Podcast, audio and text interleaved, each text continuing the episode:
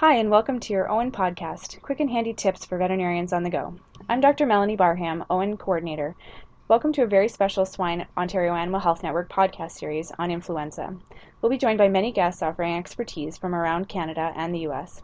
Dr. Krista Arsenault, lead veterinarian from the Animal Health and Welfare Branch at the Ministry of Agriculture, Food and Rural Affairs, um, as well as ex swine veterinarian and OAHN Swine Network co lead, will be my uh, co interviewer for these guests. Be sure to follow us on Facebook, Twitter, or on our website, www.oahn.ca, to access the scholarly articles and links featured on the podcast. Welcome. So, on behalf of the Ontario Animal Health uh, Swine Network, I would like to um, introduce Dr. Frank Marshall and uh, Dr. Susan uh, Detmer, as well as uh, Dr. Marie Culhane, uh, who are joining us today for uh, a podcast on influenza that we've put together. Uh, Dr. Marie Culhane will also be known to some of our listeners under the name of Dr. Marie Gramer. So, thank you very much to the three of you for joining us today for this podcast. Dr. Frank Marshall, could you please review your background and experience as it pertains to swine veterinary medicine? Sure. So I'm a graduate of uh, Saskatoon, the Western College of Vet Med, 83. I was in general practice for a few years, uh, since 84, in uh, developing expertise and, and client base in swine production. I left uh, general practice in the early 90s to pursue exclusively swine and have done nothing other than swine since that. Uh, the last uh, nine years, poultry health services has been added to our our uh, business here as well. Um, I'm an adjunct professor, sessional instructor at the Vet College in Calgary since 09, um, teaching anything swine related. I've been involved in international CIDA swine projects, and I've consulted for um, all the major breeding companies out west here and in the U.S. And uh, recently, we've just uh, completed our first Western Canadian PRRS Arc&E project in uh, three counties in Alberta. That's great news. Thanks for uh, giving us that update on the Arc&E too, uh, Frank.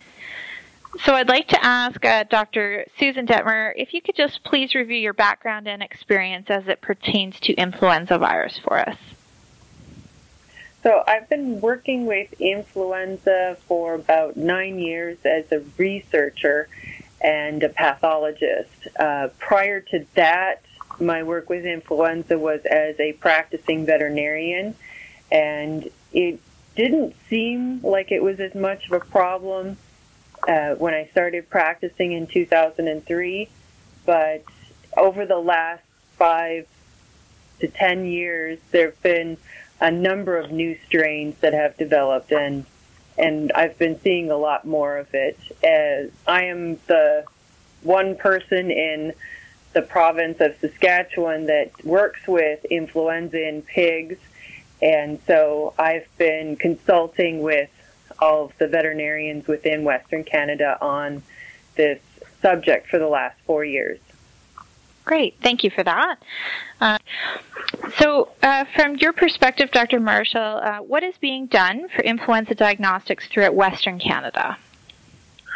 Well, this last uh, couple of years, we've been really fortunate to have had an ALMA, uh, the Alberta Livestock Meat Agency, funding an SIV surveillance project here out of the Vet College in Saskatoon with uh, Dr. Detmer.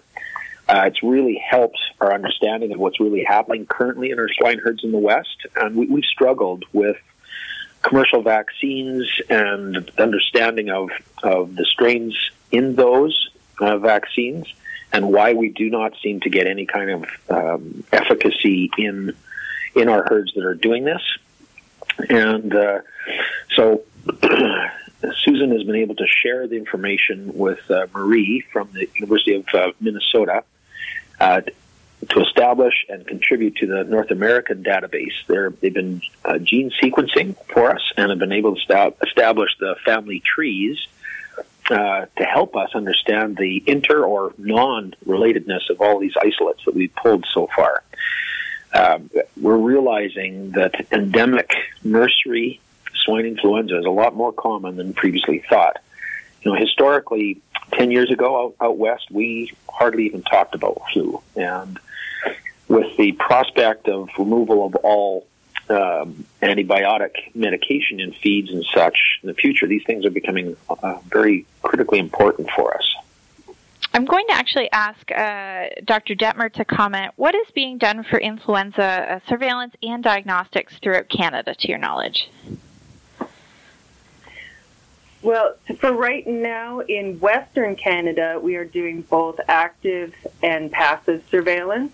And the passive surveillance is on sick pigs, so either nasal swabs and oral fluids from herds that are having coughing problems, or else um, if they do a necropsy, we do lung samples as well. And if they're positive for influenza, then we uh, do virus isolation and sequencing, and then look. We're trying to see what is moving and what's circulating within our region and compare it to the other regions of Canada as well as the United States. Um, we also do a few active surveillance projects where we do monthly sampling on farms, and those are usually pigs around weaning age. And um, we're tracking the viruses and the evolution of those viruses on those farms. Outside of Western Canada, the the very limited information right now. I do, if I have access to isolates, I am sequencing those, but there's very limited numbers of those. Most of my work is in Western Canada. Okay, thank you for that, Dr. Detmer. Dr. Marshall, uh, what is being done for influenza diagnostics throughout Quebec and Eastern Canada? If you could give us an update on that as well. Well, I actually talked to or chatted with uh, Andre Broes uh, from BioVet, and um, they've they've been a lot more focused on PRRS um, uh, genetic sequencing than than flu. They see the flu cases that they get are actually out of the western part of Canada, and so it's it is ongoing. And uh, but their focus has been more towards the PRRS side of the, the equation. So I don't know if they're getting exactly what what uh, we've been able to to uh, get through Susan Detmer. Um, Marie, do you see strains coming out of out of Quebec in your lab? We do, um, but only occasionally, and usually as kind of a summary study. So I, I'm not always privy, privy to um, current diagnostics or current results. It's usually a once a year thing, where um, okay. somebody says, "Well, here's all the viruses we've seen in Quebec for the last year. You know, can you tell me what they look like in regards to what might be circulating in the U.S. or what might be available in commercial vaccine strains. Um, so I don't actually get real-time data, but more summary data, um, and it's and it's few and far between. So I don't have a great sense of what's going on as far as strain diversity in Eastern Canada. Um, but I know that they have all the tools and, and possibilities to do that, and we can um, get that going it would be nice to just look at our, our the Canadian entire Canadian industry here from the perspective of what strains are most common and and uh, their genetic base. It would be very valuable to to have a Sue Detmer in each of our provinces here to to lay this out for us. Yeah. Yep. It definitely would. Um, Dr. Marshall, could you summarize the top three reasons of why it's important to gain knowledge of influenza surveillance and diagnostics, uh, as well as typing, uh, that is occurring nationally? Well, certainly uh, Canada is a large country geographically. Understanding the strain differences allows us to realize the need for more specific mitigation strategies. Um, they're in uh, autogenous vaccines uh, by farms and or regions uh, geography is significant here, and because of the North American industry, uh, moving pigs many, many miles. Uh, forgotten the number of the animals that are in transit on a given day in Canada here, but um, it's it is significant, and being able to genotype these strains helps us sort out their origins and uh, our expectations, I guess, of what what's to happen. Um, two from from Dr. Detmer's work. Other than the pandemic H1N1 strain of SIV, our current commercial vaccines are not representative of the, the Western swine herd. and from our understanding now, will not provide cross protective immunity to mitigate the problems we observe with SIV in our Western Canadian herds. So, this pr- perspective of, of uh, generating autogenous vaccines has been our focus. And uh, so far to date, it's, it's been um, a, a, positive response. We know that in, in the literature, uh, it's been hit and miss, but a couple times we've actually had situations where we went in with the autogenous vaccine, things got really quiet in the nursery, uh, as a subsequent event, and then something started to smolder again. And lo and behold, when we test again, we found there was actually two strains of flu in this nursery, and that has been a, a not an uncommon theme in many of our farms. We've had uh, even in small herds, 350 sow farms, we've been picking up two strains of of influenza in these nurseries. So I guess thirdly, globally, uh, doing our part in the One Health idea, furthering the understanding of the human swine influenza interactions and the zoonotic potentials we've observed historically, um, I think it's, it's, critical for, for us to to pursue these ends. Very interesting. Dr. Detmer, could you uh, summarize the top three reasons of why it's important to gain knowledge of influenza surveillance and diagnostics, as well as typing, that's occurring nationally, from your perspective?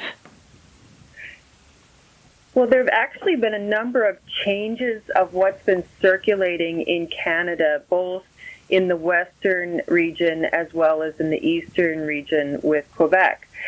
And this has actually been an interesting new trend where we see some viruses for a few years and then we don't see them.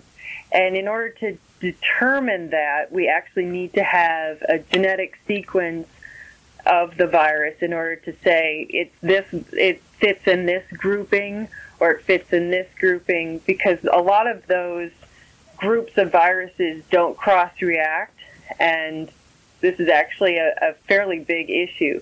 We actually see certain types of viruses clustering within a region, uh, quite often within a province, and we don't see them very much outside of those provinces. So understanding what is in what's what viruses are actually circulating in eastern Canada is actually helpful to the, for us in western Canada so that if we see a new virus we can actually say oh well they actually have seen this before in Ontario and we can talk to veterinarians in Ontario and experts and say, okay, how did you work with this? What worked as far as treatments? Which vaccines worked? How big of a problem did it end up being? And that gives us more of a perspective on what is out there and what we can actually do to help the pigs and to help the producers. Great, thank you for that. Uh, Going forward, Dr. Marshall, what would be your recommendations to both producers and swine veterinarians regarding influenza A testing? Uh, you know, as I said, um, 10 years ago out west in Canada, we did not even talk about influenza. Um, but what we're finding now is that endemic nursery swine influenza is surprisingly not uncommon. And more often than not, more than one strain can exist in these respiratory complexes. So the, the clinical picture presenting in these nurseries is subtle. Uh, we do not see the noise and and uh, of the the whooping type cough that we'll get in adults. We'll just see a little more sneezing and the odd cough. Uh, but the presentation and warning uh, typically is more starve out type mortality uh, we had a couple farms where secondary meningitis episodes uh, causing mortality uh, up to 10, 11% in these nurseries due to meningitis. And so it's, I think it's critical that, um, you know, in some of these, these uh, nurseries that don't perform well, uh, certainly having the ability to test and delineate out the strain specifics here has really helped us and uh, working with, with their veterinarian to work through these problems and having access to um, situations like Marie has created for us at uh, Vet College in Saskatoon has been extremely helpful. And I just encourage uh, the veterinarians out there to to get involved and have a look at this because uh, we've got a lot more that uh, we need to do here. Thank you for that comment. Uh, I would like to, uh, on behalf of the OAHN Swine Network, uh, thank uh, Dr. Frank Marshall, Dr. Susan Detmer, and Dr. Marie Culhane for joining us today uh, for this influenza podcast. Thank you for taking time out of your busy day. Be sure to check us out on Facebook and Twitter, to, as well as our website, oahn.ca, to access the scholarly articles and links featured on the podcast.